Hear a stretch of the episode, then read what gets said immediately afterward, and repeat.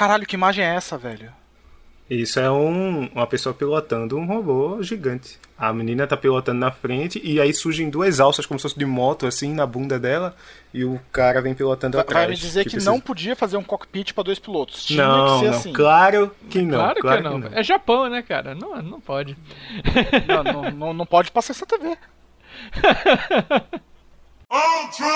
Random. E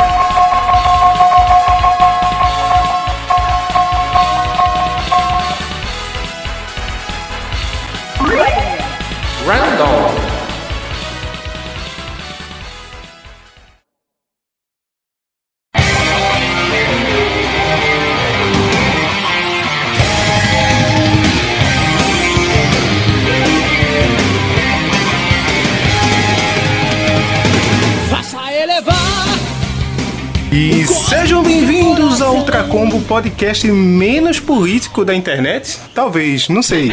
A gente vai ver isso aí. Vai ver a piada interna.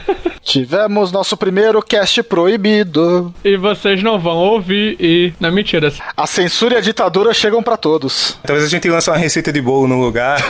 Mas aí tá de boa. Não, Mas é de aipim? se tiver uma doação aí modesta de pelo menos uns 100 mil reais, a gente publica o cash. Que nada, 100 reais a gente publica o cast, filho. a gente se vende barato. Pera aí, pô, um pão italiano, um caldo de cana, pô. Pera aí. é joelho, porra. Ah, pô, filho. Enro- Enroladinho. Que joelho, cacete. o regionalismo aí. Eu sou Denis Augusto e coxinha é superior a todos esses aí. Eu sou o Camargo e, mano, é a primeira vez que eu tenho tanto ódio a um personagem fictício. E aqui é o Rafa, e assim como o Camargo, eu também tenho muito ódio a um personagem fictício. Caralho. Vamos trabalhar na base do ódio, não da.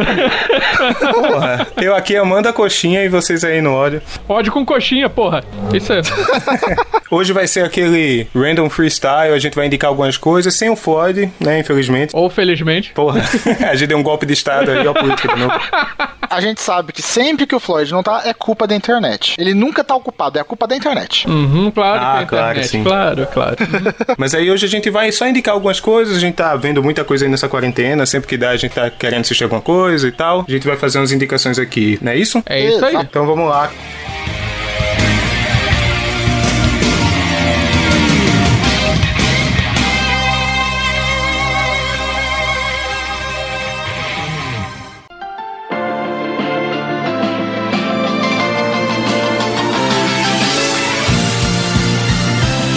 Então, comece. Você que começou, puxou o ódio pro programa, quero que você destile ele um pouco para mim. O que é que tu trouxe pra indicar aí pra gente? Olha, eu vou trazer uma notícia aqui, porque agora nessa quarentena eu assinei o Crunchyroll. Hum, meu. Ah. Eu já citei alguma vez, mas eu queria muito assinar o Crunchyroll. Eu assinei uma época e porque falava que era só 5, mas esqueceram de falar que eram dólares. Aí eu, eu fiquei muito triste, eu, eu cancelei depois do período gratuito. E agora eles finalmente fixaram um valor em real, por um valor quase uma Netflix, podemos dizer assim, de, uhum, de 25 uhum. reais mais ou menos, 24,90 99, acho, sei lá, tá fixo e eu consigo pagar a mensalidade. Falei, pô, tá um valor ok, não tá ruim, e pra quantidade de anime que eu tô assistindo tá sendo bem pago, assim, não, não vou reclamar também. Eu tô assistindo, na verdade saiu o último episódio esses dias, dessa temporada de Tower of God.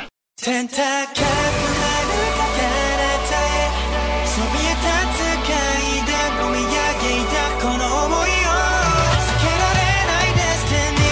Agora me diz aí, tem nome de Isekai, isso é um Isekai? Não.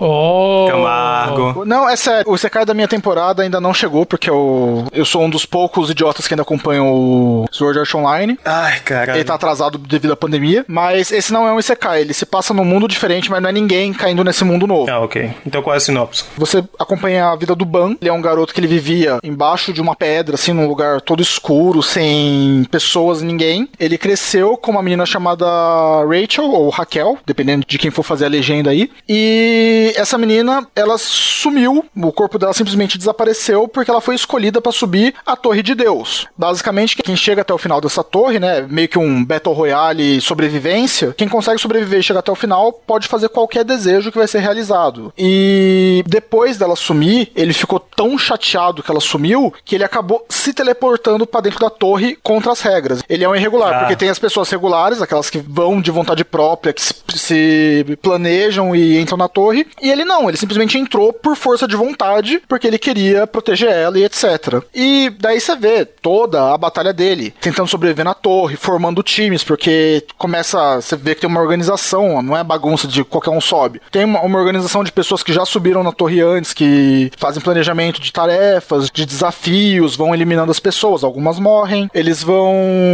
montando times, porque depois tem uma separação, aquela separação básica de time, um é lança, um é estrategista, etc. E com isso, você vai conhecendo novos personagens, assim como o Ban não sabe nada sobre aquela torre, nem sobre o mundo, porque ele viveu embaixo de uma pedra, você também não sabe. Então você vai aprendendo com ele que os personagens e os instrutores vão te contando como funciona aquele ambiente assim. Que nem você descobre que eles nunca viram o céu. O céu que eles veem ali é um holograma. Então a gente já sabe que, tipo, os mundos que eles vivem é tudo muito abaixo da Terra mesmo.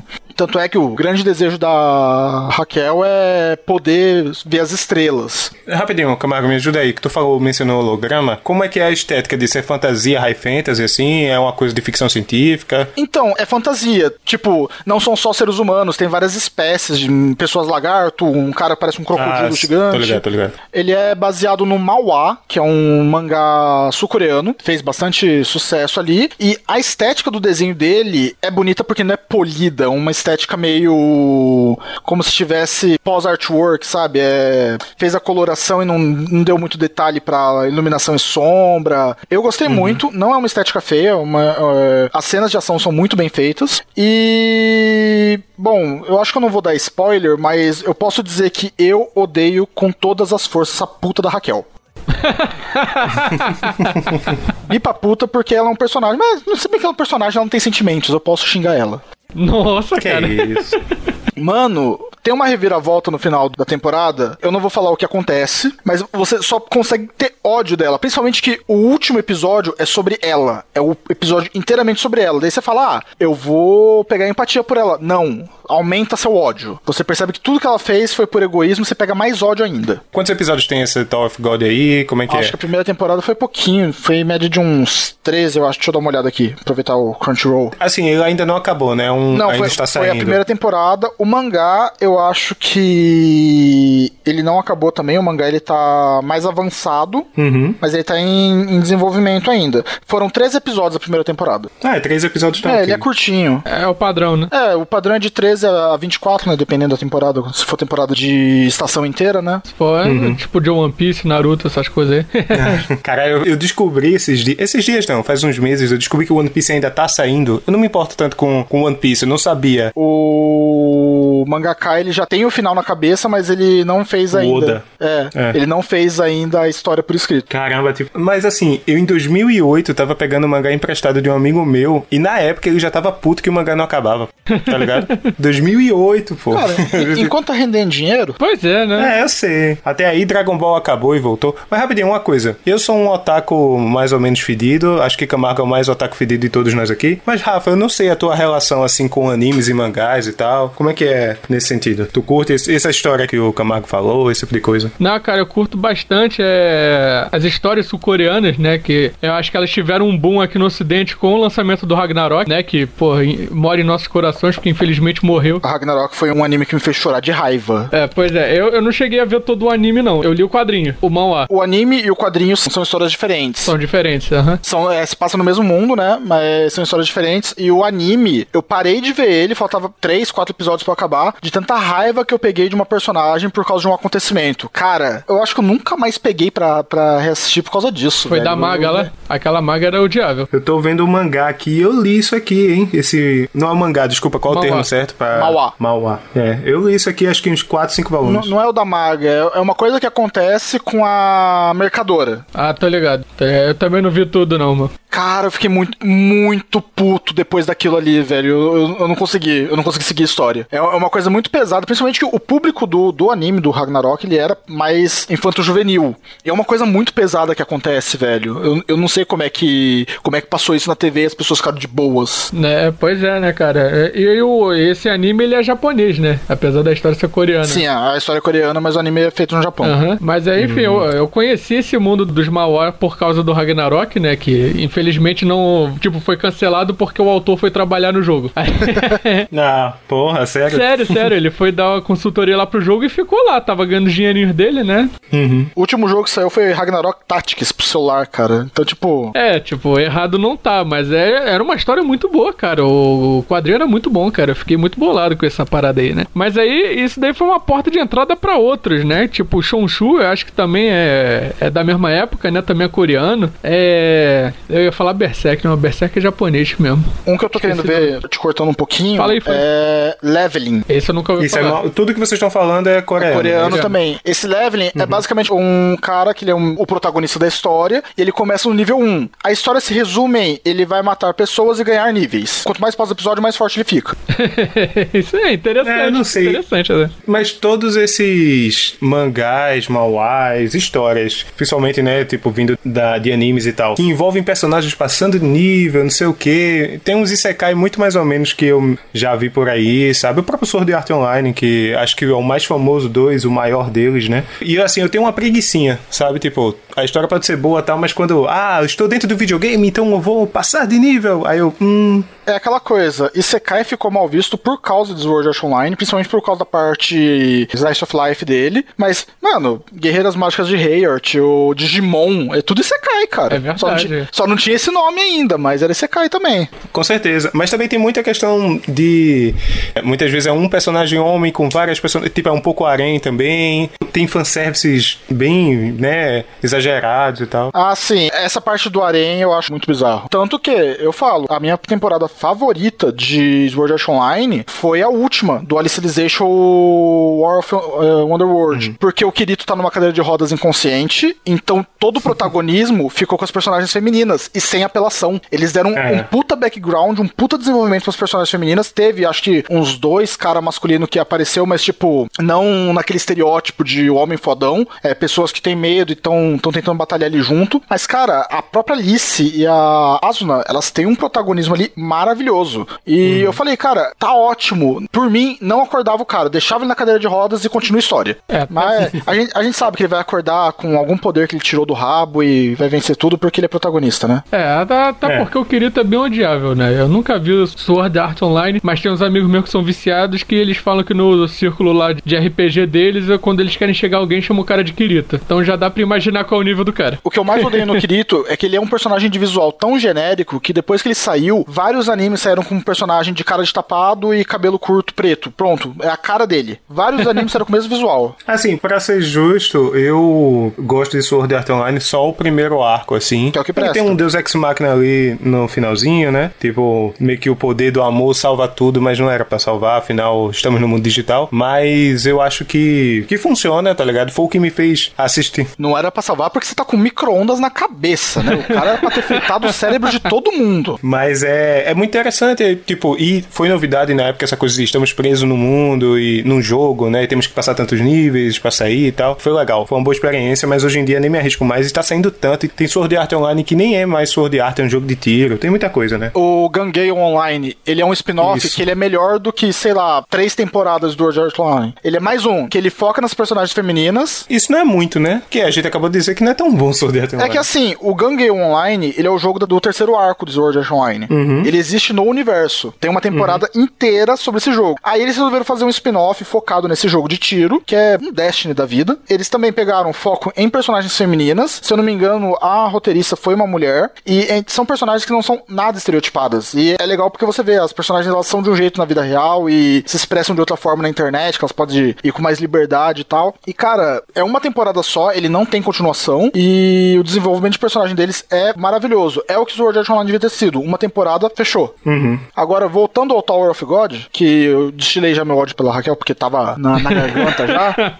O que eu gostei dele, principalmente, é. Ele é aquele Battle Royale básico que todo mundo sabe, né? É time contra time. Quem for derrotado ou morrer, perdeu tudo e os outros vão continuando subindo os andares da torre. Então, tipo, quem gosta desse shonen de batalha tem diversão garantida. Mas o que eu falei é isso: tipo, são vários mundos meio que se encontram na torre. Então tem um cara meio crocodilo, um cara com asa. E nada disso é explicado. Ah, ele tem asa asa porque ele é da raça tal. Não, ele existe e pronto. Existe um cara com asa, existe um cara crocodilo, existe uma menina lagarto. Eles simplesmente estão ali. Tudo do mundo, tipo, o conceito dele é meio que explicado pelos personagens que vão contando as vivências dele e tal. Alguns só também, né? Alguns simplesmente existem porque sim. E você vai aprendendo meio que com o Ban. Você vai descobrindo as coisas com ele, você vai vendo as reviravoltas junto com ele. Tem algumas coisinhas ali sobre as princesas de Arrad que tá pegando um gancho muito bom. E o penúltimo e o último episódio, o penúltimo principalmente, você já fica de queixo caído. O último, ele dá uma abertura na sua cabeça, assim. É aquela coisa. Não se apeguem a Raquel. Ela não é uma heroína. Segundo o criador, ela não é uma vilã. Ela foi feita para ser uma antagonista, mas sei lá, eu tô com muito ódio dela e eu não acho que ela vai se redimir na próxima temporada. Eu acho que ela vai só piorar as coisas. Ah, beleza. Camarguinho é isso, Tower of God, disponível o quê? Só Crunchyroll? Só na Crunchyroll ou em sites paralelos. Alternativo. Crunchyroll, oficial. Sites paralelos que podem colocar vírus no seu computador. Quer dizer, é pra botar o quê? Tower of God assistir online agora no Google. É isso? Não, cara, mas é, com legenda oficial é, na Crunchyroll, a transmissão é uma hora depois que saiu no Japão. Tava saindo nas quartas-feiras aqui. E, cara, a música de abertura é muito boa, velho. É muito da hora. Eu recomendo fortemente. Assistam. E se você gostar da Rachel, comenta aqui, porque daí eu vou comentar xingando você. Já saiba que vai ser xingado.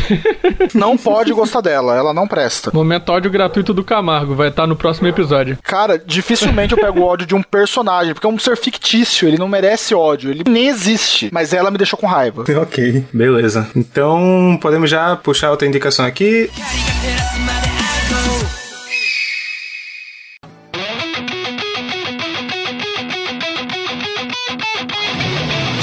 Eu acho que falando em animes e mangás, eu quero puxar um mangá aqui que eu tô lendo recentemente. E assim, sem querer, acabou se tornando um, random mais otaku que a gente podia.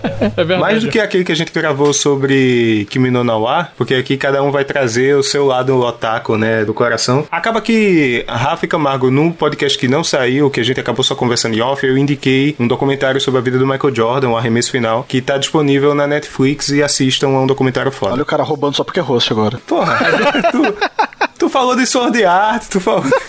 A gente deu esse poder pra ele, cara. Então, é. É, a gente não pode reclamar. Vamos pra rua! Vamos pra rua protestar, porra. Contra... Caralho. Não pode ir pra rua, tá, tá pandemia. ah, é verdade, não pode. Vamos fazer o protesto online. Fica em casa, é. Pô, fazer uma petição lá, né? No aquele, não sei o que ponto org. Mas eu quero trazer também um mangá, e dessa vez de esportes, um mangá classicaço, que é uma coisa que já é dos anos 90, assim, que é o Slam Dunk.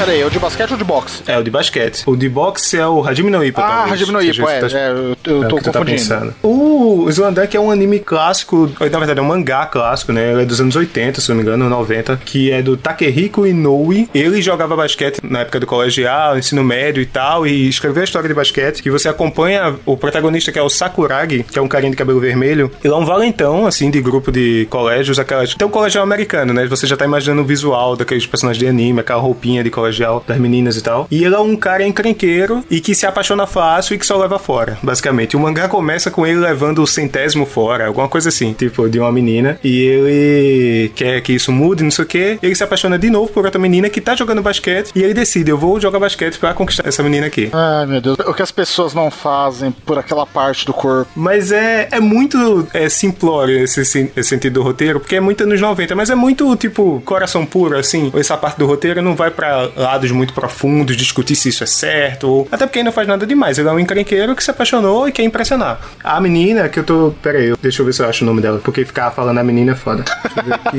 Pior.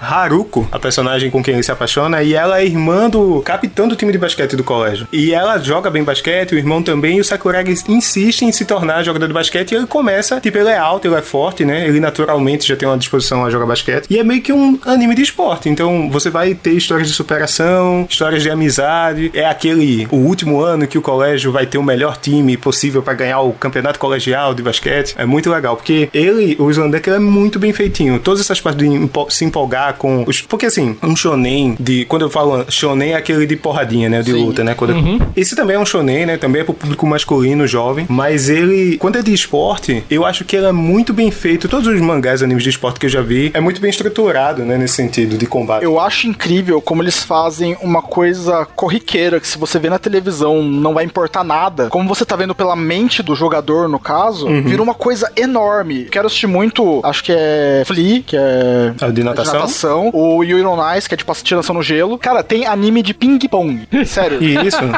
Ping-pong de animation, muito bom. Tem muito anime de tênis e tal, mas eu vou falar aqui. Um que eu assisti por causa do mangá que eu lia. Ó o Camargo roubando. Esse aqui é só pra mostrar. Ikaru no Go. Vocês já ouviram falar de Go? Ah, sim, é de gol, tô ligado. Isso eu tô ligado. Mano, é incrível porque é só um jogo de conquista de peças e tal, mas o pensamento estratégico, eles tentando prever a jogada e tal, faz parecer que os caras tá jogando, sei lá, uma batalha de meca, de tão tenso que fica você lendo o texto, e os caras girando pedrinha num tabuleiro. Não, assim, vai, pra ser justo, Go é um dos jogos mais antigos do mundo. Sim. Acho que é mais antigo que o xadrez, E inclusive. realmente necessita uma estratégia, um conhecimento de campo enorme. Sim, Mas, tipo, sim. pra quem tá de fora e vê os caras, bate a pedrinha e vira. Tipo, não é grande coisa. Mas quando você tá vendo anime ou lendo mangá, mano, aquilo fica numa tensão de você saber o que a pessoa tá pensando, o que ela espera do outro jogador e tal, que dá um, um clima muito de batalha. Por isso que eu falei, parecia um certeza. negócio uma batalha de mecha. E não, eram dois caras sentados em frente de quem tivesse assistindo aquilo vai falar, tá, quem é que vai jogar agora? E é isso que eu acho da hora. Mas o jogo acontece na cabeça das pessoas, principalmente quando é um jogo tabuleiro, assim. Eu sou um cara que no ensino médio eu joguei bastante xadrez, assim. E eu ia pra torneio de xadrez de colégio e tal. Ah, Eu também, eu só perdi. o meu grupo de amigos, inclusive com quem até a gente jogou, teve um dia a gente jogou com o Arthur lá, o Cards Against the Humanity. Não sei se vocês lembram, Sim, quando a sim, gente jogou lá no. Esqueci o nome do jogo agora. Tabletop Simulator. Isso, obrigado. Lá no Tabletop Simulator, é, esse é um cara que jogava muito xadrez e era um anime, assim. Tipo, algumas da- partidas ali decidiram coisas, como num anime de xadrez, sabe? Eu, sem sacanagem, teve uma vez que um amigo meu, ele jogava muito mal xadrez e ele tinha uma namorada. E outro cara, pra impressionar, gostava dessa menina, tá ligado? Com quem ele namorava e desafiou ele numa partida de xadrez. E foi meio que, tipo, a gente jogando e pensando, caramba, esse bicho tá tentando impressionar a menina só porque o nosso amigo não sabe jogar xadrez direito. E quando ele ganhou, meu amigo conseguiu ganhar no xadrez, mesmo jogando muito mal, foi tipo, caralho, que foda. E a namorada dele chegar também e conversar, não, pô, que legal, tu jogou por mim, sabe? Jogou pela minha mão. Isso realmente aconteceu e é meio bizarro. Mas assim, É um roteiro de um shortcut, velho. É Dá pra fazer um verdade. shortcut de mangá tranquilo aí. Não, mas tipo, acontece que tem muito isso, essa parte da competição no anime, numa história de mangá, ou num. qualquer história, na verdade, filme, documentário, é muito foda, assim. O Slandunk, ele é muito bom, ele é muito bem feito, o- as cenas de basquete são muito boas. Eles não são tão viajados, porque podia muito bem. Super 11 super campeões. Isso. O chute de trivela que faz um tigre e a onda. Tem um anime de basquete bem famoso recente que é o Kuroko no Basket. Recente não, Sim, né? você já ouviu Ele- falar. É, recente uns 10 anos aí. Isso, é. E ele é mais viajado nisso. Tipo, tem um personagem que ele é muito bom porque ele não é notado em quadra, então você não sabe quando, onde ele vai estar pra receber a bola. Tem um que da onde ele arremessa, ele acerta a cesta e as pessoas têm que lidar com isso e Então, tal. isso é meio super campeões, que o super campeões também tinha. Isso. O goleiro o karateca, o cara com o chute do tigre, o outro com o chute de Sim, trivela. sim. Nossa, cara. O outro que. O príncipe dos hospitais, que ele só podia jogar por um tempo porque ele tinha um infarto em campo. tinha, tinha, tinha, O nome dele é o melhor. O príncipe dos hospitais. Meu Deus do O céu. pessoal do futebol usasse isso ia ser foda, né?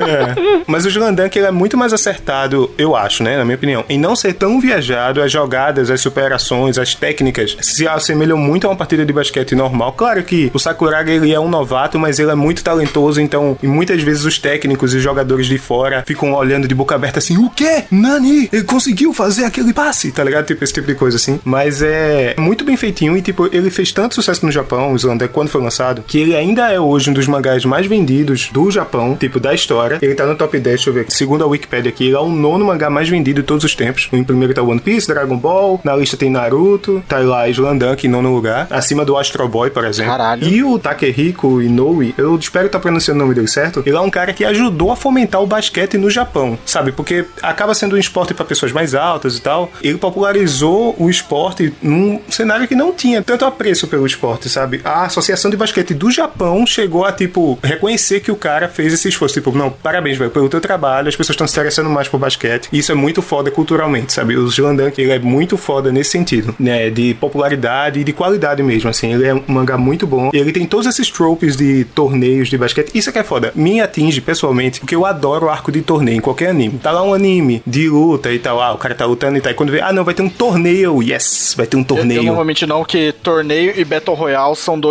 ganchos pra anime que mantém você preso. É verdade. Você quer saber É, quem vai pô. ser derrotado, quem vai morrer. Você... Porque É vai vir um monte de personagem que provavelmente vai ser aproveitado só em um arco, né? Tipo, Sim. o cara vai ser eliminado e tal, mas que bota propostas interessantes, você vai ver o protagonista treinando, melhorando e tal. E aqui no Slandunk a gente acompanha um campeonato de basquete colegial. Eu, nesse momento, eu tô acompanhando pelo mangá da Panini, que tá sendo relançado, né? De novo, é um mangá, um anime antigo, e ele tá, vai ser lançado em 24 edições e vai sair a 24 agora, que é a última, né? Só que eu tenho até a 17, porque aí é uma coisa do mercado editorial brasileiro, que às vezes os mangás faltam e demoram pra ser reimpresso e tal. E eu, na época que lançou o 18, eu não tava comprando, tava com dinheiro curto e tal, e agora que eu tô querendo, eu não tô conseguindo encontrar, só tem um cara lá no Rio Grande do Sul que vende por 70 conto, um mangá de 16, 20 reais. E aí eu, eu tô querendo ter a coleção completa, e eu tô sofrendo com Ah, isso, assim. cara, eu, eu desisti de comprar mangá por causa disso. Quando eu trabalhava, eu comprava muito. Eu fiquei um período aí sem comprar, pra fazer economia. Uhum. Daí, quando eu voltei a trabalhar, eu falei, ah, vou comprar. Mano, não vale. Se você não tá comprando mês a mês, ou você tem que pegar vários e fica um valor muito alto, ou é um que tá tanto tempo fora do mercado que a turma cobra muito caro nele. É, É, exato. mu- é muito chateante isso, sei lá se existe essa palavra. É, eu tô no 17 aqui. Eu tô o 18, 19 e 20. Eu não encontrei lugar nenhum, mas o 21, 22 e 23 tem na Panini já, no site da Panini. Eu provavelmente vou comprar e quando lançar o 24 pego também. E aí fico só faltando esses três aí. Vou, tipo, eu tô acompanhando pelo mangá. Eu nunca tinha visto essa história. Eu sei que teve um anime, eu sei que teve um mangá, mas eu nunca tinha lido ou visto. Eu tava acompanhando pelo mangá que eu tô lendo, que eu comprando, né, mês a mês. E eu acho que eu vou ter que ler alguma coisa online de, pra depois acompanhar o físico que eu vou comprar e vai chegar. E aí, eventualmente, um dia completar a coleção nessa edição da Panini, porque já saiu pela Conrad no passado aqui no Brasil. E agora tá relançando. E é uma edição grossinha, 24 unidades. Eu acho muito foda. Eu acho que anime e mangá de basquete, pra mim, tem um apreço a mais, sabe? Essa coisa da equipe, essa coisa do. de ser algo mais tangível, porque às vezes é. Ah, um torneio de artes marciais interestelar, um- uma coisa de magia no mundo de fantasia. E o esporte acaba sendo uma coisa que eu consigo enxergar, tipo, ter uma noção, sabe? De do que é que tá acontecendo, se é um esporte que eu gosto e tal. Claro, né? Super 11 ele vai além. Super, Super 11, o goleiro faz uma invocação, aparece um fantasma que bloqueia. Mão demoníaca. Mano, é- a é- técnica É do. bizarro, cara. É, é que eu ia falar também, Ah. falando sobre coisa de esporte. Tipo, o Super 11, ele vai numa, numa linha totalmente bizarra de superpoderes. Uhum. O próprio Capitão Tsubasa, o Super Campeões, Uhum. ele tem aquele negócio de florear um pouco as técnicas pra deixar mais atrativo. Mas, que nem eu falei, tirando a parte que tem um fantasma no Icaro no Go e, sei lá, o próprio Slandunk, ele é legal porque você vai ver, pela visão do jogador, do, do personagem, todo o esforço que ele tem pra aprender uma técnica ou fazer uma jogada correta. Tipo, é o que eu falei, o que você veria, tipo, ah, só isso. Você vendo pela visão dele, tem toda uma carga de você ter visto ele treinando, aprendendo, tentando, errando algumas vezes, acertando outras. Não é esse negócio mega bonito pra ser atrativo. Ele é atrativo simplesmente por você ver a trajetória da pessoa aprender aquilo e conseguir fazer. Uhum. E, e, assim, eu não acabei não ressaltando, mas eu acho um mangá com humor muito acertado, assim. Ele não é nada muito engraçadão, assim, mas você consegue rir. Porque o Sakuragi, ele é esse cara meio babaca no começo e tal, muito chato, muito irritante. Tipo, o técnico do time é um cara meio gordinho, sem pescoço, sabe?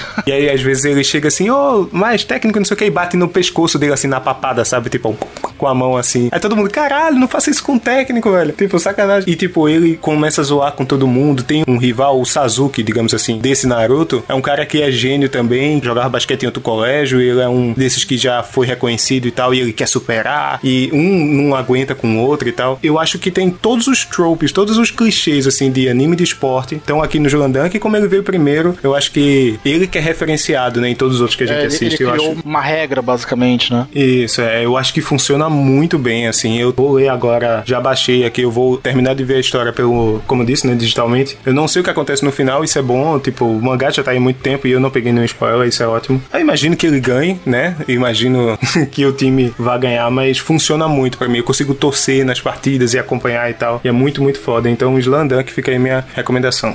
Ah, pronto, uma coisa. O anime aparentemente não é tão bom assim. Eu não fui atrás, eu não assisti, mas pelo que eu vi de fóruns e opiniões, que eu tava procurando os reviews, né, quando eu ia comprar o primeiro volume, e aparentemente o, anime que saiu não é tão bom. Tem os filmes também, são ovas, eu acho, que contam histórias de outros campeonatos e tal, que o time do Shohoku, eu acho que é o nome do colégio que ele tá, é outros campeonatos que o time passa também, mas que aquele gosto mais ou menos, assim. E a animação já tá um pouco datada, considerando que é um anime dos anos 80, 90, assim. Então, fiquem no mangá que é muito foda. Então, de novo, não canso de recomendar, porque realmente é, é o supra-sumo. Tu, recentemente, recentemente, ó, mais cedo aqui na conversa, Camargo, tu trouxe o, sem querer, o Hajime no Ippo, né? Sim. Que é aquele... Que, é eu um- conheci um ele anime- primeiro por causa de um jogo de Play 1, pra depois saber que ele tinha anime. Caralho, tem um jogo de Play 1. Tem, aí eu achava super legal, porque você tinha que treinar ele, tipo, ah, você vai ter uma competição tal dia. Primeiro você tinha que fazer o treino dele na academia, pra ir subindo os status dele, e depois você tinha que jogar o jogo de boxe. Então ele era meio que um jogo 2 em 1, um, assim, era mó da hora, tinha estratégia, tipo, ah, o cara ali ele tem mais fôlego, então eu tenho que treinar mais o pular corda pra aumentar meu fôlego também. Então, tipo, tinha toda uma coisa de treinamento, e daí no jogo de boxe eu ficava puto, porque, tipo, eles simplesmente jogavam lá e agora briga. Que botão que funciona, eu não sabia. E era em japonês também, então, tipo,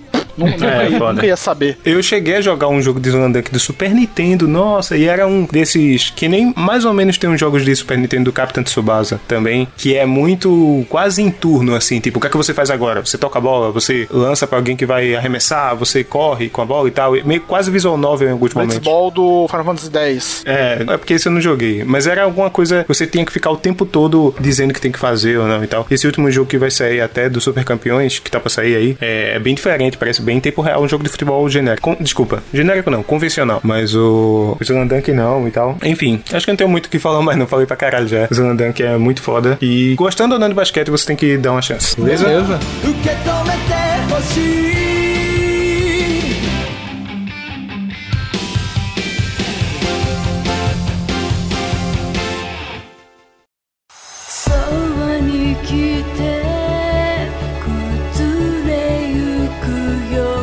Agora pra fechar, porque eu mal ouvi a voz do Rafa, que parece não gostar tanto do esporte, né, Rafa? Não, mentira. Pô, o Rafa tá fazendo pesquisa pra você, Dan. Também, Tá, eu tava é, ali não, tá pesquisando. tá em off aí querendo puxar saco do host. Pô, descobriram o meu Do plano. host temporário, pô. Descobriram o meu plano. Porra, que sacanagem. Você sabe que se o Floyd souber que você virou host hoje, ele vai tentar fazer você ficar host mais vezes, né? É, eu tô ligado, eu tô ligado. É sempre a mesma história.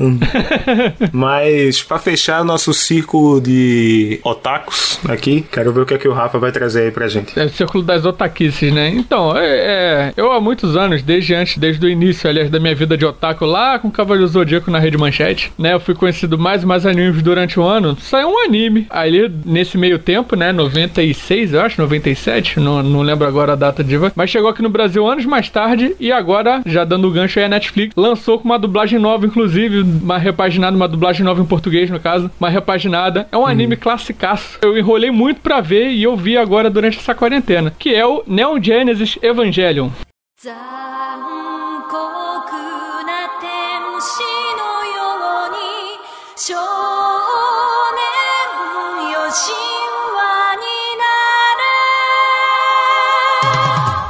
o Evangelho é um anime classicão, acho que vocês dois já viram, ou pelo menos já ouviram falar.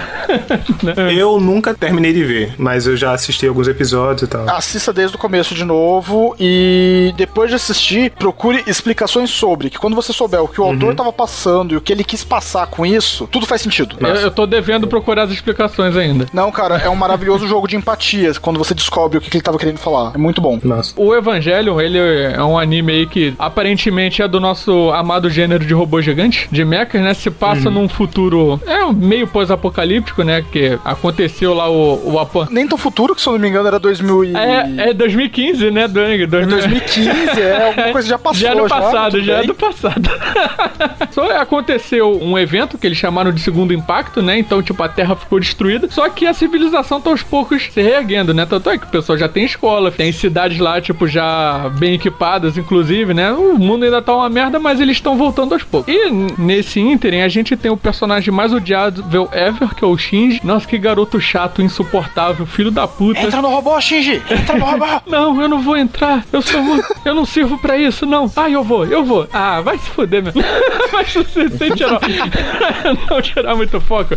É um cara que eu odeio mais que o Seiya, cara. Impressionante, cara. E Pra mim, o Seiya era o cara mais odiável dos animes. E o Shinji consegue ser pior. E então, o Shinji, ele é, é- Ele é uma criança especial porque ele tem uma taxa de sincronia alta com os Evas, que é o robô gigante desse mundo, que não é bem um robô. Não, é com o Eva. É um Eva só que ele tem taxa de sincronia alta, que é o Eva 01. É o 01 que é o principal, né? E esses Evas eles foram construídos pra poder combater seres, né, uns kaijus que eles chamam de anjos. Eu até hoje não entendi porque que eles são chamados de anjos, né? Mas apesar deles terem nome de anjos, né? É, é revelado no anime, mas O anime, na verdade, ele acabou vindo com umas coisas faltando, porque no mangá tem todo um plot de como foi a criação do mundo, a semente de Adão e a semente de Lilith. Tudo tem um nome um pouco bíblico, tanto é que é Eva de Projeto Evangelion e tal, mas Eva de Eva, porque eles foram feitos com um- uma parte do Adão, que foi o primeiro anjo a aparecer, né? Na verdade, ele não é o primeiro anjo, ele é meio que um, um criador. Meio que os mundos, eles foram povoados por uma raça superior e sempre tinha que ter uma semente de Adão e uma de Lilith. Se uma semeia lá, a outra tem que ficar adormecida. E na Terra foi quando os dois eh, semearam. Uma deu a raça humana e o outro deu os anjos. Daí, no caso, vai acabar em destruição mútua. Tem uma segunda lua dentro da Terra. Tem toda uma plot com muito requinte bíblico eh, no meio disso que o anime explora pouco, mas o mangá explora muito mais. sim, e uma carga filosófica imensa, né? Porque É vê- enorme, o, o campo de terror absoluto, a teoria do porco espinho. Não, é pura filosofia. Tipo, tem as cenas de ação, né? Tem, a- tem os dramas pessoais lá dos personagens, mas o foco dele é filosofia, cara. Tanto é que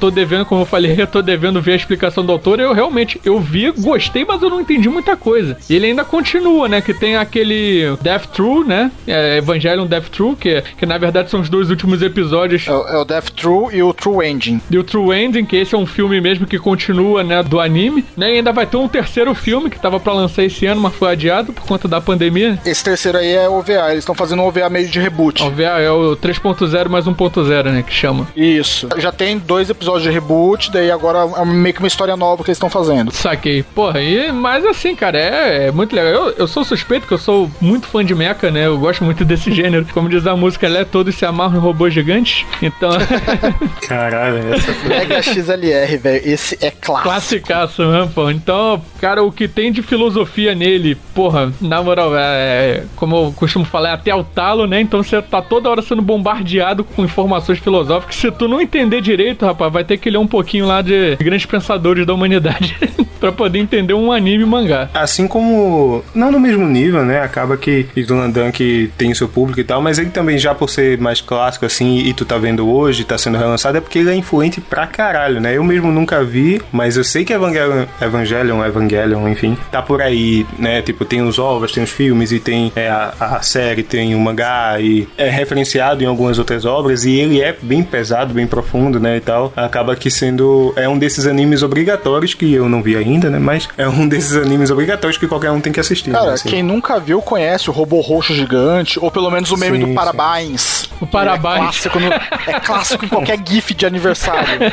É verdade. Quando isso apareceu no anime, eu só consegui lembrar da dublagem em português de Portugal, cara. Não tinha como. Mas o que eu ia falar é que, tipo, além dessa parte bíblica, que é um contexto muito grande, os três computadores, é Baltazar, Belchior e Gaspar, eles têm toda uma estrutura de símbolos bíblicos no anime. Como o Rafa falou, tem muito de psicologia e filosofia. Então, tipo, você vê o Shinji, ele é um cara com uma tendência à depressão, ele tem problemas sociais, ele foi abandonado pelo pai, a mãe morreu, ele era criado por um tutor, o pai nunca deu atenção pra ele, ele tinha dificuldade com amigos. Você vai vendo uma crescente nele, aí acontecem alguns traumas ali que deixam o mental dele bem abalado. No filme, que é. Na verdade, o anime teve um final em dois episódios, que, como eu falei, esse final em dois episódios, ele foi meio que um treino de empatia, porque o mangá tava sendo lançado ainda e o criador ele foi meio que acelerado pra terminar o anime. Então, você pode ver que nesse final dois de três episódios é muito B-roll utilizado, é muito rascunho utilizado, eles usam de umas imagens estáticas com, com umas sujeiras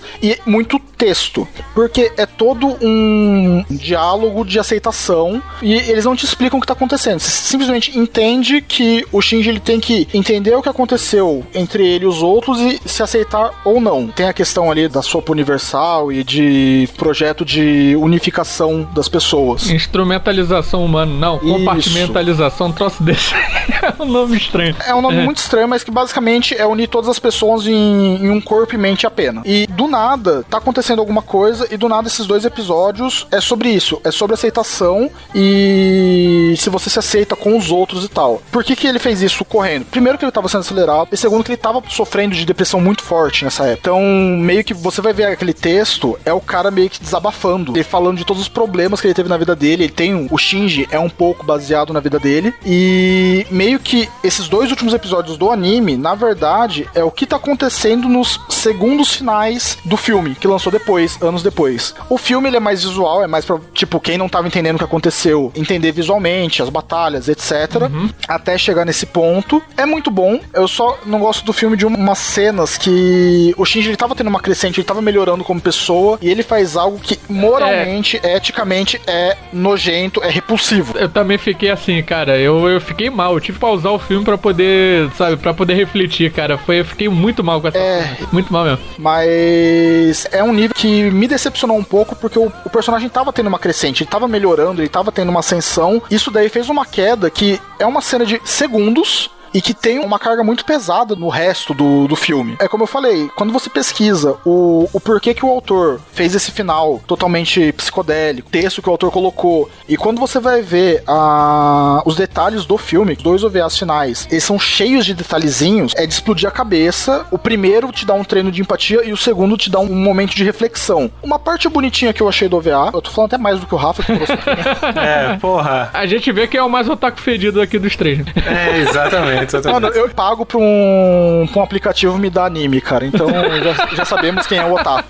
Mas uma parte que eu achei bonitinha do OVA é que quando lançaram o primeiro OVA, algumas salas de cinema, eles gravaram as pessoas assistindo. Então no segundo OVA, meio que aparece essas pessoas ali. E eles estão meio que representando a população em si, as pessoas no mundo. Então eu achei isso fofinho, eles colocarem os fãs do anime dentro do conteúdo oficial. Mas, cara, é de explodir a cabeça. Eu, quando assisti o, o primeiro final, eu não tinha visto os OVAs. Eu falei, derreteu meu cérebro, eu sangrei pelo nariz. Porque eu consegui entender o conceito sem ter a base por trás. Eu entendi o conceito da ins- instrumentalização humana. Mas eu fiquei cheio de perguntas, porque tem uns flashbacks de coisas que não apareceram no anime. Eu, caramba, o que será que aconteceu? Quando eu assisti e eu vi que aquilo era um possível final, eu fiquei meio enojadinho do personagem, cara. Tipo, tinha muita coisa que podia mudar ali. Os OVAs, apesar de eles entregarem o conteúdo que os fãs queriam ver, eu achei ele muito malvado. Eu achei ele muito. Sei lá, a pessoa fez aquele OVA com raiva de quem pediu. É, bateu na tua cara mesmo, né? Você tá esperando Sim, alguma você- coisa, toma isso aqui então.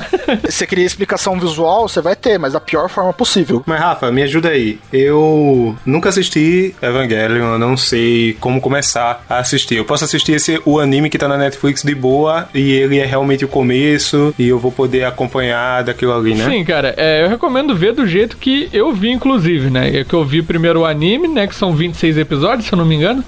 Aí depois tem dois OVAs, né? No caso, que é o, é o que eu falei mais cedo, é o Death True 2, que seria um Death True ao quadrado. É aqueles nomes bizarros japoneses a lá Kingdom Hearts, sabe? É, É, eu queria dizer. 358 é, dividido por é, dois dias. exatamente. Se eu não me engano, a Netflix tem um subtítulo ali pra te mostrar qual vem primeiro e qual vem segundo. Exato. Eu vi o anime, aí eu passei pro. Eu vi esse Death True depois, né? Que ele é os dois últimos episódios, os três. É, os dois ou três últimos episódios, não lembro agora, mas ele tem uma nova roupagem, ele dá uma nova perspectiva daqueles dois últimos episódios. É, o que eu falei, o do anime é todo na cabeça do Shinji e no OVA você vê o que aconteceu de verdade no mundo, né? Exatamente. E o, o último que eu, eu vi é o do True Ending, né? Que são dois OVAs junto num filme. Tanto é que tem até uma cena de crédito assim no meio do filme. Eu, ué, já acabou? Mas falava que era uma hora e meia, tá ligado? Mas depois que eu percebi que são dois Entendi. OVAs. Eu recomendo assistir nessa ordem. Pra mim tá de boa. Não acredito que vai entender de primeira, porque é realmente muito difícil de entender. Só se for taco fedido que nem o Camargo. Tô zoando. Não, cara, eu vou te falar que a quantidade. O, o Meteoro, a gente já recomendou o Meteoro Brasil aqui, mas o Meteoro ele tem acho que é um vídeo explicando o motivo do, do Evangelho ter aquele final bizarro. Eles não falam sobre os OVAs, se eu não me engano, eles falam só sobre o final bizarro. E, cara, eles fizeram uma pesquisa muito grande em cima do autor. É, é maravilhoso, mas a quantidade de vídeos e artigos que tem sobre o autor e os finais de Evangelion e os significados por trás de tudo é um material muito rico que o anime não soube aproveitar tudo. Eu fiquei muito chateado com isso. E ao mesmo tempo é aquela coisa, né? São dois finais diferentes que os dois finais existem, os dois finais são válidos, porque os dois finais foram feitos pelo autor. Então, ambos são canônicos, tanto o do Parabéns quanto o do True os. OVAs. Uhum. O que eu não recomendo, Dance, que nem o, Rafa falou, assiste pela Netflix, a dublagem tá maravilhosa. Quem tá fazendo o Shinji é o Fábio Lucindo, o que fez o Kuririn, que fez o primeiro Ash e tal. Ele tá num tom de voz muito bom, tá casando perfeito com o personagem. Eu não recomendo você assistir agora os OVAs mais recentes. Como o Rafa falou, eles fizeram um reboot, que é, acho que é 1.5, 2.5, e o que vai sair, talvez esse ano, é 3 alguma É coisa. 3.0 mais 1.0. Isso. Cara, Kingdom Hearts total. Total, total. O primeiro OVA, ele é meio que um resumidão do primeiro arco do Evangelion. O segundo, ele já começa a introduzir personagens novos e modificar a história. E o terceiro agora é totalmente novo conteúdo. Então, eu não recomendo você assistir esses OVAs primeiro. Assiste o original e daí, se você tiver vontade, assiste os outros. Eu assisto pelo que tá na Netflix mesmo, então dá Isso. pra começar tranquilo, né? Tranquilo. Nossa. Nossa. É engraçado como esse é um anime que sempre teve aí, tá ligado? Tipo, ele sempre teve na lista de animes, melhores animes pra se assistir, melhores animes de todos os tempos e tal. E eu nunca assisti. Eu não sei porquê. Tipo, simplesmente, tipo, ele tá na lista, ah, um dia eu assisto, um dia eu assisto. Acho que agora eu vou começar. Engraçado que foi no ano passado ou em 2018 que saiu, né, na Netflix, é porque o tempo tá passando de um jeito que a gente não sabe mais Verdade, acho que foi quando aconteceu o quê. 2018, cara. Mas quando rolou. quando rolou um fenômeno que eu fico muito puto quando acontece. É a galera dizendo, ah, agora todo mundo vai ficar gostando de evangelho. Tipo aquele Ah, cult, é. aquele cara hipster safado, Não, tá ligado? tanto é que você, você fica- consegue ver quem assistiu a primeira leve, quem assistiu a leva da Netflix, porque o final do Evangelho da Netflix não tem a música original do final do Evangelho, que é Fly Me to the Moon. Uhum. Tá- é que tem aquele meme, né? Você pergunta pra pessoa se ela conhece Fly Me to the Moon, tem três respostas pode esperar. Se a pessoa conhece pelo Frank Sinatra, é porque ela é velha. Se ela conhece pelo Evangelho, é porque ela é depressiva. E se ela conhece pelo Bayonetta, é porque ela é gay. Caralho, Então, você perguntou pra pessoa, ela tem essas três possibilidades aí de resposta. caralho. Ou não conhecer, Ou né, não cara? conhecer, que daí você fala, ah, beleza. Foda-se. O do Evangelion, quem assistiu na época de fansub aí, Fly Me to the Moon é, um- é uma melodia bem triste e tal. A letra é, tem tudo a ver também com animação. E na Netflix, eu acho que por direitos autorais eles não têm. Ah, porra, que merda. É só um pianinho tocando ali, mas não faz nem cheiro. Acho que no final, tipo, quem realmente gosta da série, quem gostar porque assistiu na Netflix, vai buscar, vai encontrar todo esse conteúdo que vocês falaram. E funciona como porta de entrada, porque, porra, Netflix é a plataforma mais popular de streaming. Eu acho que sim. É, que se tem atualmente. E aqui no Brasil. Acredito que sim. Mesmo sendo um pouquinho mais cara, pro é. conteúdo ela é mais popular. Não, ela é a que abriu portas, não foi necessariamente a primeira, né? Existiam outros que estavam circulando por ali, mas a que mais acertou, que a galera mais assinou. E hoje em dia tá todo mundo assistindo porque tem lá. A pergunta que você mais escuta é tipo, tem na Netflix? Eu devo ter feito essa pergunta aqui, inclusive.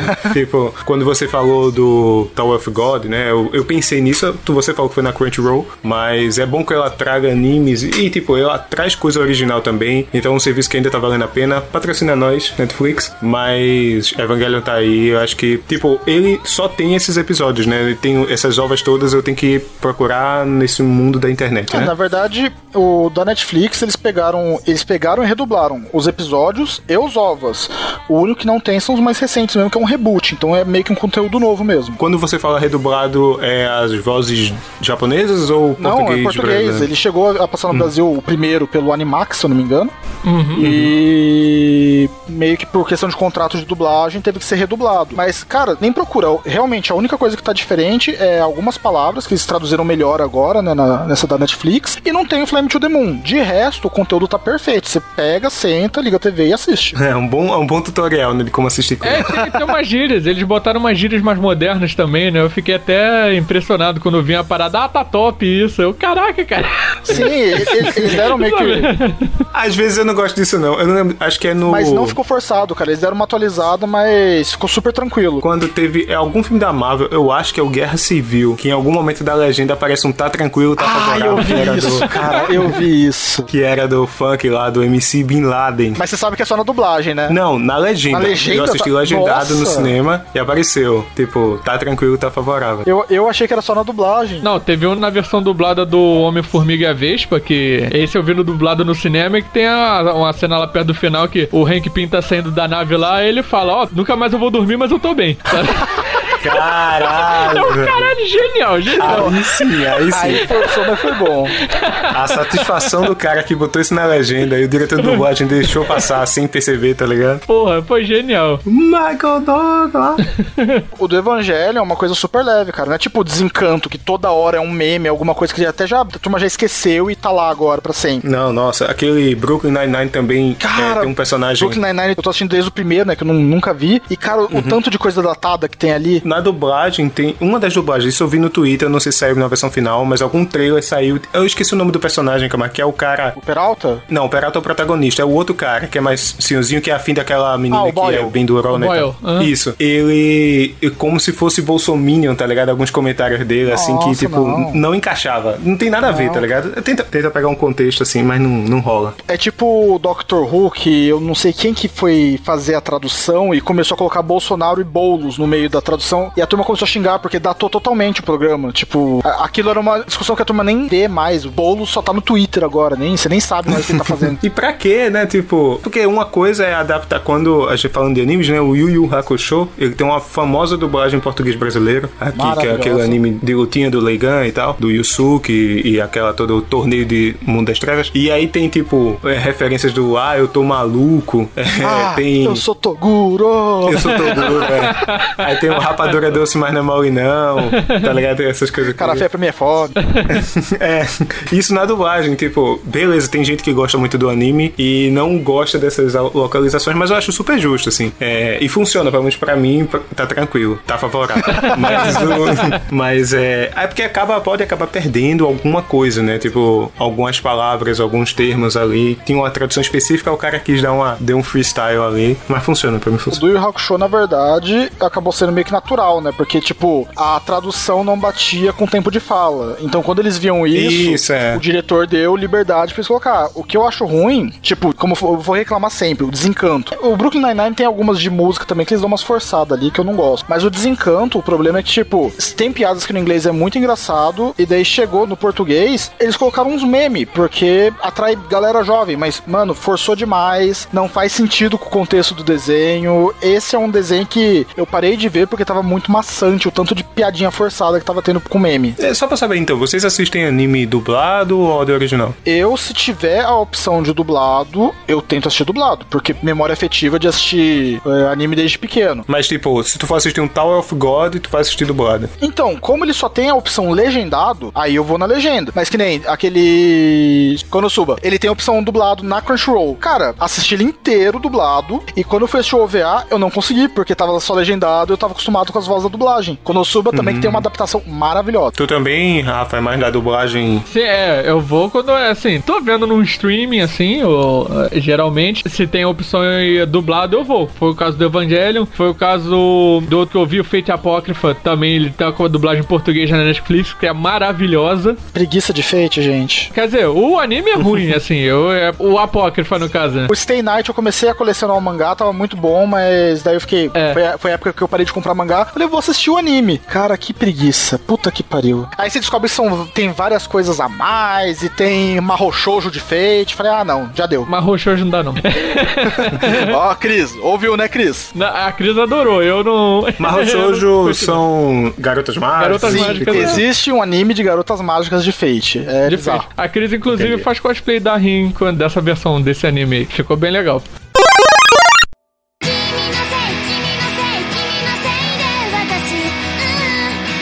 Acho um absurdo vocês terem gravado e não chamado a única cosplayer da equipe pra falar de anime. Eu estou extremamente ofendida. Mas eu vou relevar só porque vocês falaram da minha linha e praticamente me invocaram. Então, já que todo mundo já falou de animes como Evangelion e coisas do tipo, eu não vou ser mais uma que vai chegar falando de obras-primas tão fodas que todo mundo conhece. Então, eu decidi trazer um anime que talvez não seja tão conhecido, mas eu tenho certeza que pelo menos uma imagem você já viu, porque do ano passado pra cá começou a rodar muito imagem desse anime, principalmente da personagem principal, que inclusive foi por causa disso que eu assisti. E, cara, todo mundo devia ver todo mundo.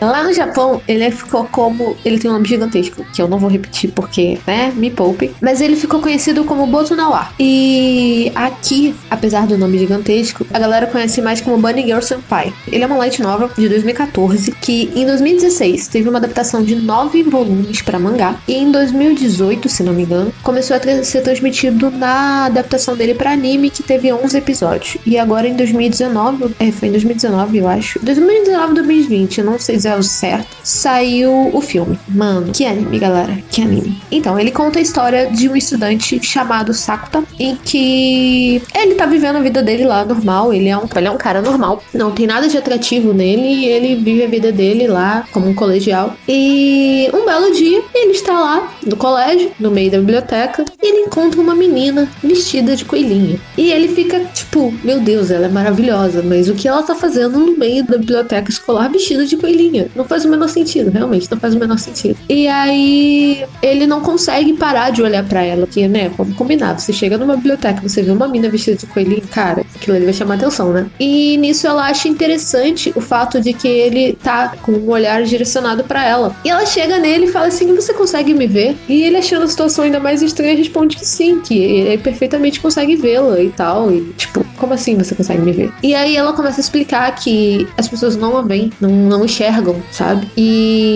tem várias cenas bem interessantes montadas com isso, em que ela passeia pela biblioteca, ela deita na- nas mesas, ela brinca, ela dança e realmente as pessoas não parecem notar a presença dela. Essa personagem é a nossa personagem principal, a Sakurajima Mai. Ela é uma atriz, cantora, enfim, ela é uma atriz mirim. Mirim, assim, ela é nova, né? Não, não lembro se é citada a idade dela, vou ficar devendo isso pra vocês. Mas ela é uma atriz, então ela é super conhecida, sabe? Ela é uma pessoa da mídia. E aí, há um tempo, ela teve uma briga com a mãe, que era empresária dela, e ela acabou desistindo dessa vida e dando uma pausa. E desde então, ela começou a desaparecer para as pessoas. É como se as pessoas realmente não conseguissem notar a presença dela. E basicamente o anime gira nos primeiros episódios em torno disso, fazendo uma linda uma alusão à síndrome do adolescente. E aí a gente acompanha o pelo lado da Mai, que tá perdendo aquilo que ela ama, que era o trabalho dela, mas se tornou um pouco complicado devido à relação que ela tem com a mãe dela. E a gente vê ela sumindo para tudo, para todos, inclusive para a própria mãe. Enquanto a gente acompanha o Sakuta, que tá aos poucos se apaixonando por ela. Ele não consegue entender o que tá acontecendo, ele não consegue saber o que fazer e ele sente medo de também não enxergar mais ela. Literalmente, gente, é muito bonito. E a gente vai acompanhando essa situação. E o anime ele brinca o tempo inteiro com isso, porque o foco principal é o casal e essa situação que eles enfrentam, que inclusive dura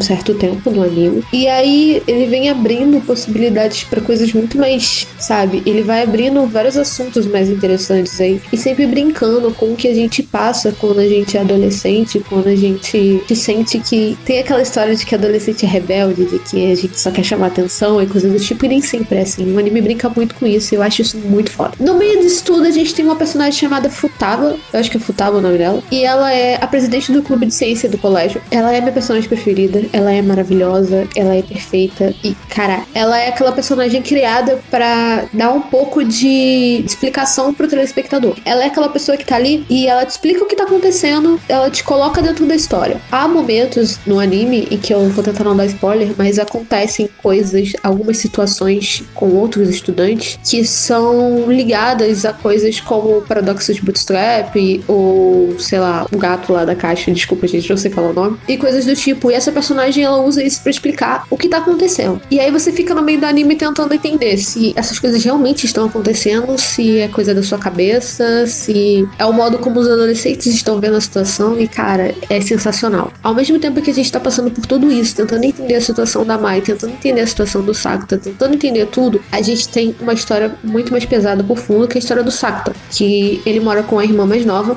e ela é uma pessoa claramente, eu não sei como dizer isso de uma maneira não seja ruim, mas ela é uma criança. Ela tem 15 anos e ela sofre de um tipo de fobia social. Ela não consegue sair de casa, ela não consegue conviver com outras pessoas que não sejam irmão, ela não consegue nem sequer atender o telefone. Ela vive trancafiada em casa e ela vive para o irmão dela. Só que isso deixou ela muito mais infantilizada do que o normal. Então ela tem problemas até com usar roupas que condizem com a idade dela ou que ou assistir coisas que, entendeu? E a gente vai acompanhando essa evolução dela e o desfecho dessa história é uma coisa surreal, sério. Cara, é um anime que eu indico pra todo mundo porque ele tem todo aquele que de, vários animes que hoje fazem sucesso, que ele tem romance, ele tem as histórias colegiais, ele tem tudo, mas ele é muito mais profundo, sabe? Ele tem toda uma filosofia, ele tem toda uma analogia e uma mensagem pra te passar. E cara, o final dele é extremamente doloroso, é surpreendente, é um soco no estômago. Eu terminei esse anime em um dia e eu não parava de chorar no final do anime e eu ficava, caraca, cara, o que, que eu tô vendo, tipo, sabe? Ele faz você ter uma visão totalmente diferente da sua vida, não importa que idade você tem,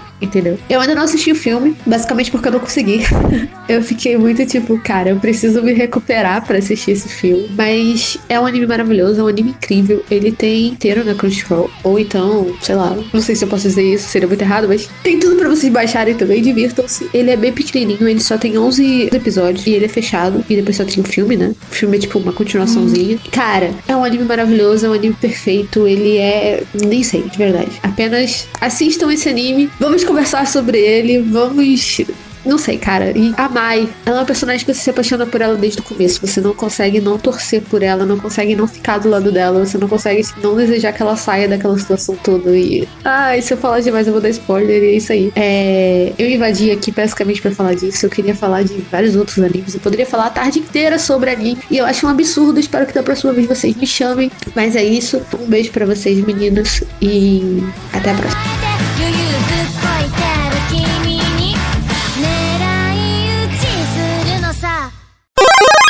Mas o Fate Stay Night, o original, eu não vi o, Unim- o Unlimited Blades, mas o original, o mangá, é muito foda a história. É, o, o Unlimited Blade Works pra mim é ainda mais legal. Eu ainda não vi a terceira rota, que é o Heaven's Field, né? Que, é, que eles adaptaram em três Tem uma filmes. terceira? Tem. Caralho, é na visão de quem? É da Sakura. Ah, vai tomar no cu, velho. Eu achei que duas rotas já tava ruim.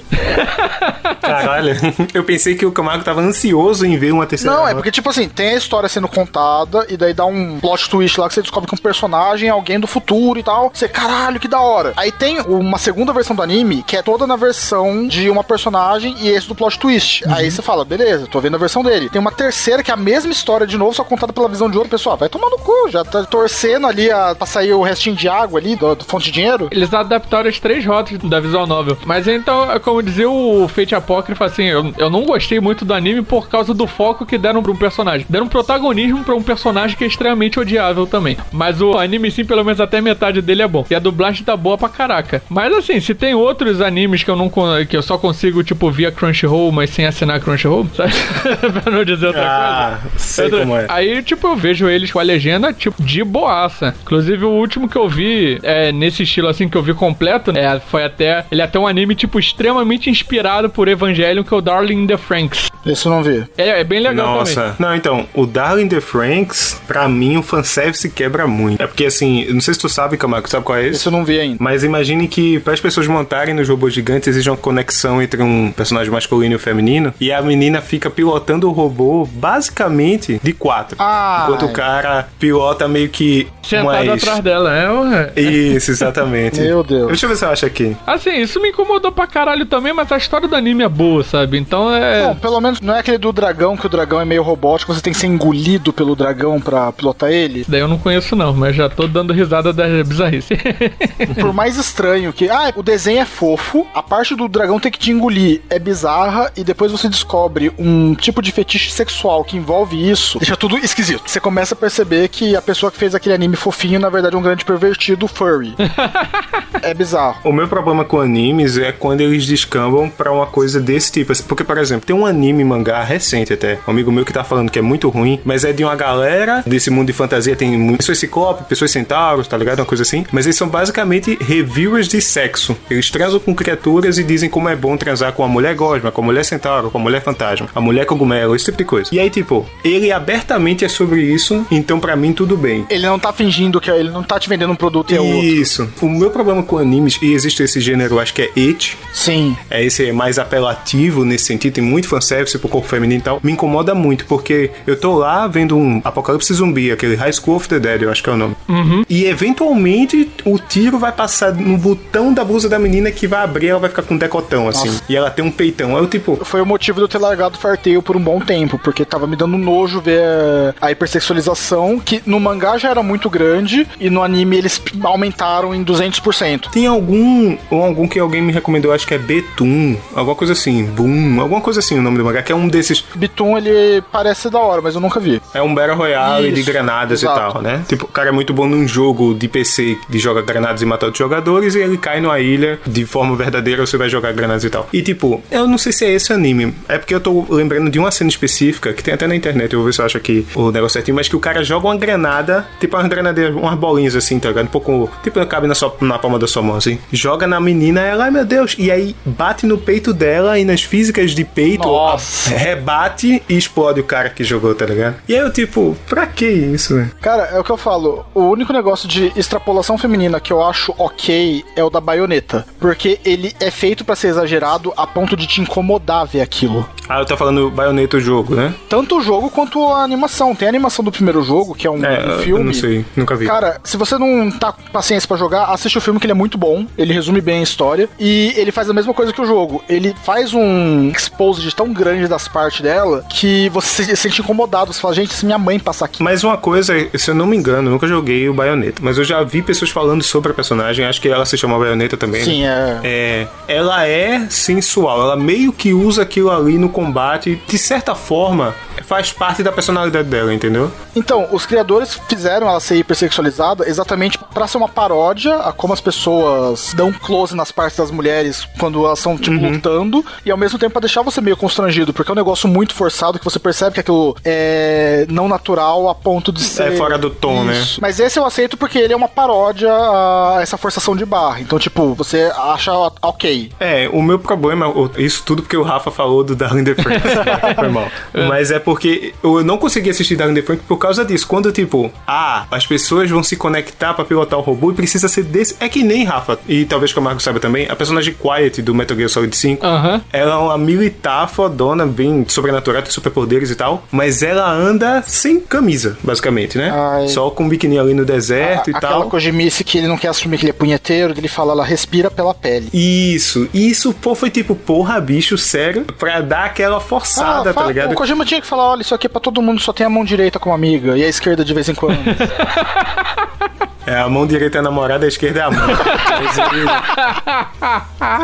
Vou ter que usar Muito essa. ele chegou a falar em entrevistas que, tipo, não, eu fiz uma personagem pro povo fazer cosplay. Ele abertamente falou sobre isso. Mas eventualmente ele falou, não, vocês vão ter vergonha quando descobrirem por que que ela é assim. Isso no material promocional do jogo, né? Antes dele ser ter lançado. vergonha porque não teve criatividade pra dar uma coisa. Ter É, é porque, tipo, acaba sendo uma desculpa, um tipo, um subterfúgio narrativo ali pra justificar, tô botando aspas com as mãos aqui, que ela ande daquela forma, tá ligado? E eu, porra, é que nem o Darling the Franks, é que nem o High School of the Dead também, em vários momentos, tipo, tem cenas das meninas tomando banho, tem cena do... É porque essa que eu disse que um tiro passa e abre o botão, isso não acontece no anime, não que eu lembre, eu não assisti tanto assim. Mas tem aquelas coisas forçadas, a menina tropeça e a câmera tá justamente, ela tá com roupinha colegial e ela cai com a perna meio aberta assim, tá a calcinha marcando, tipo, porra, bicho, pra que isso, velho? Sabe, é uma- umas coisas que eu sinto não tem necessidade narrativa nenhuma. A Quiet muito bem podia não andar daquela forma, sabe? O Darren the Franks, como tu falou, é, Camargo, tu sugeriu, não tem outro cockpit, porra, podia, tá ligado? Também tem um... Existem pilotar robôs gigantes com conexão, é feito no Pacific Sim, Rim também, é não tem fanservice, sabe? Eu, o que me incomoda nos animes, o que às vezes faz eu não assistir animes é o fanservice. Se tem fanservice, eu já dou aquela. É, eu tava assistindo. Agora virou um podcast anime, foda-se, né? Não tem recomendação sensação, tem. Não, o nome vai ser Otaquices e algumas indicações.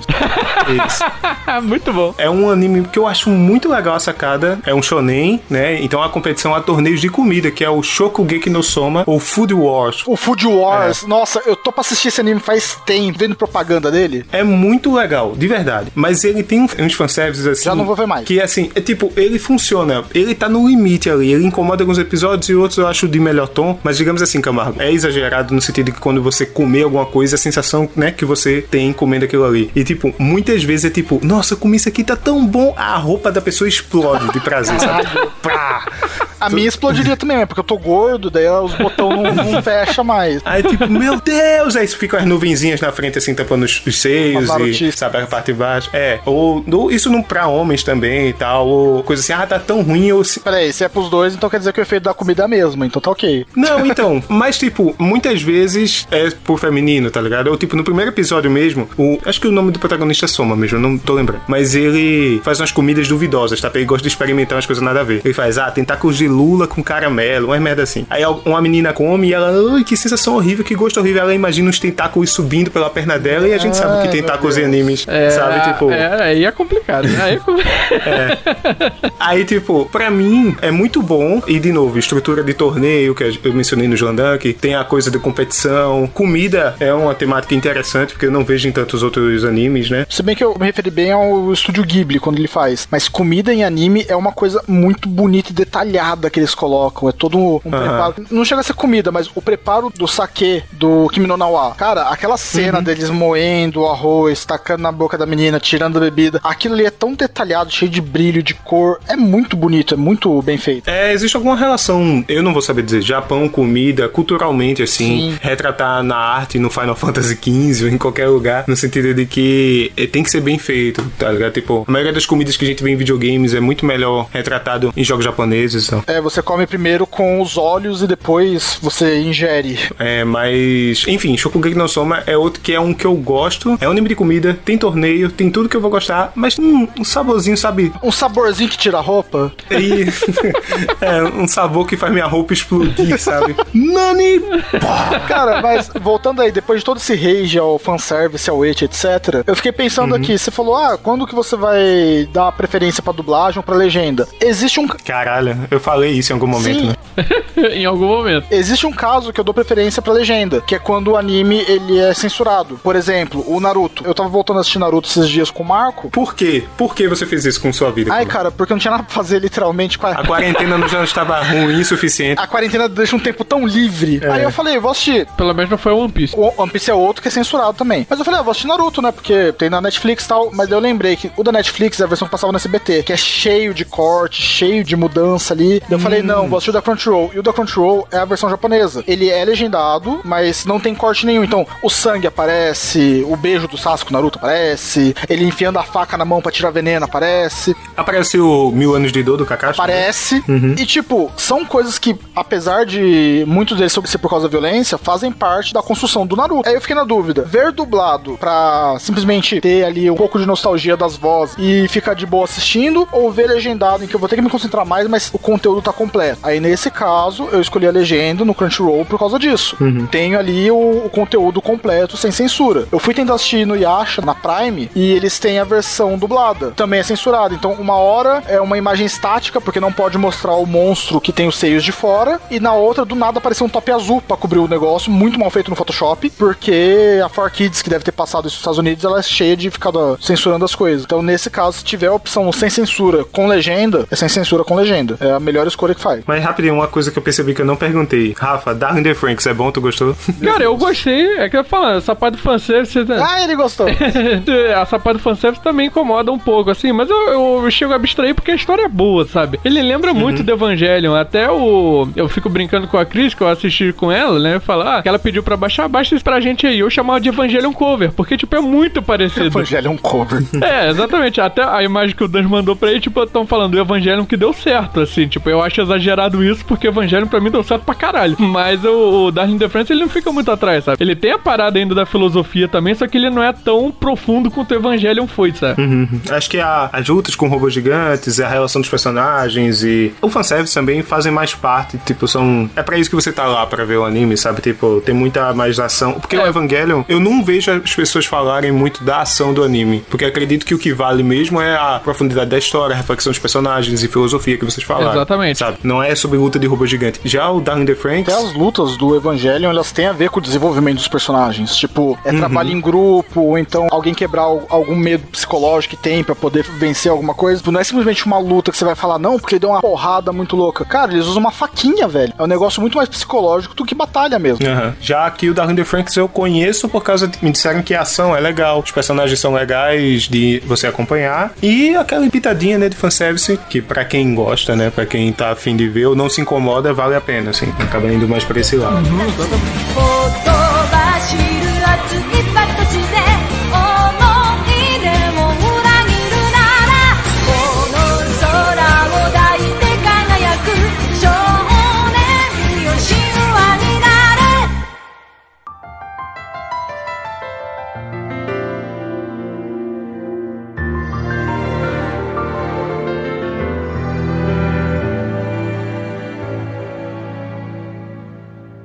É, mas é isso, eu acho que fechamos um podcast de... A gente falou muita coisa aqui. Eu acho que a gente poderia falar mais, inclusive. Tipo, eu tô aqui de boa pra falar de mais animes, mas a gente vai guardar pra uma próxima oportunidade, né? Porque senão a gente vai gastar ó, o pente muito rápido. Isso, exato. Acaba que. Engraçado que em off eu não ia falar sobre animes, mas eu fui picado aqui por uma mosquinha otaku, graças a vocês dois. E eu tô numa vibe de assistir mais documentários e coisas assim da Netflix. Mas aí estamos aqui pra sempre falar de otaquices e outras coisas aleatórias aqui no Random, né? Então, fez por hoje. Não esquece, ouvinte, de seguir a gente lá no Twitter, lá no Instagram, são Ultracompod, né? Arroba Ultracompod. No Facebook também. Todas as redes. É, todas as redes no Spotify, acho que é muito legal. Se você escuta podcast, mesmo que você escute no, no seu agregador de podcast favorito, dá lá um seguir na gente no Spotify, ajuda bastante a gente com a divulgação. E também, muito importante, nós agora estamos fazendo lives semanais. Temos uma, uma agenda e temos toda semana, quase todo, umas três vezes por semana, acredito. Nada. Estamos fazendo quatro, live. Quatro vezes já. São quatro vezes. Vamos aumentar isso aí. Terça, quarta, quinta e domingo. Eu, ah, domingo, é verdade. Tinha esquecido da live do Neverwinter no domingo. Não adianta fugir não, Dan. Você vai ter que jogar com a gente. Ah, não. Deixa eu esquecer, por favor. O que é que vocês estão jogando? Porque eu sou fuleiro, eu não tô, eu não tô fazendo parte dessas lives por enquanto. Tô ajeitando minhas coisas aqui. Mas e aí? No domingo é o Neverwinter, que daí quem estiver assistindo pode jogar junto pelo Discord. Na terça eu tô jogando Final Fantasy VII. Acabei de, de sair de Midgar ali na data da gravação, né? Então, basicamente finalizei o do PS4 no jogo original. E na quinta o Floyd ele joga, dependendo, ele tá finalizando muito rápido os jogos, então não sei o que ele tá jogando no momento, porque a gente tá gravando uma quarta. E nas quartas o Rafa tá jogando Skyrim, que sim, esse jogo ainda existe. Ainda existe, eu tô numa das trocentas milhões de versões alternativas dele, não na original.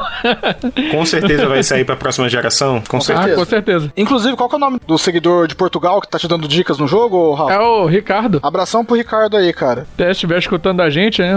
Então é isso, né? Fica aqui nossa saudação ao Ricardo e aos outros que estão acompanhando a gente lá na Twitch. E encerra por aqui esse episódio do Random. Então, até a próxima, ouvintes. Falou. Tchau. Falou. Eu ia falar falou em japonês, mas eu esqueci como é que era. Então é. Sayonara. Caralho. Sayonara! Sayonara. É. Otaku Poser. Mas ele não sabe nem falar japonês. Caralho. Otaku baka.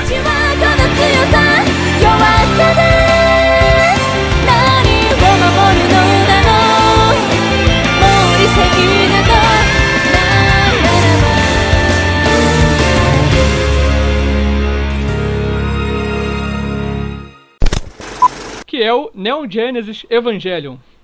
Aí sobe. Deixa, porque a abertura também é maravilhosa. Porra, melhor abertura ever, cara. Porra.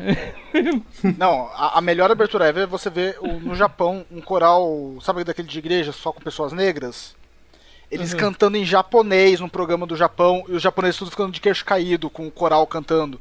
Cara, ficou muito foda essa abertura ali, velho. Porra, Eu, né? vou ver se eu, cara? eu- eu vou ver se eu acho o vídeo e mostro pra vocês. Peraí, qual- eu tô tentando lembrar, sem procurar no Google, qual é a música? Que eu com certeza já ouvi. Ah. Canta um pouquinho pra mim aí. É que eu não sei japonês, gente. Cor- Corta isso, eu não quero passar vergonha no, no Não, isso daí virou off-topic, porque era pra estar música aqui agora.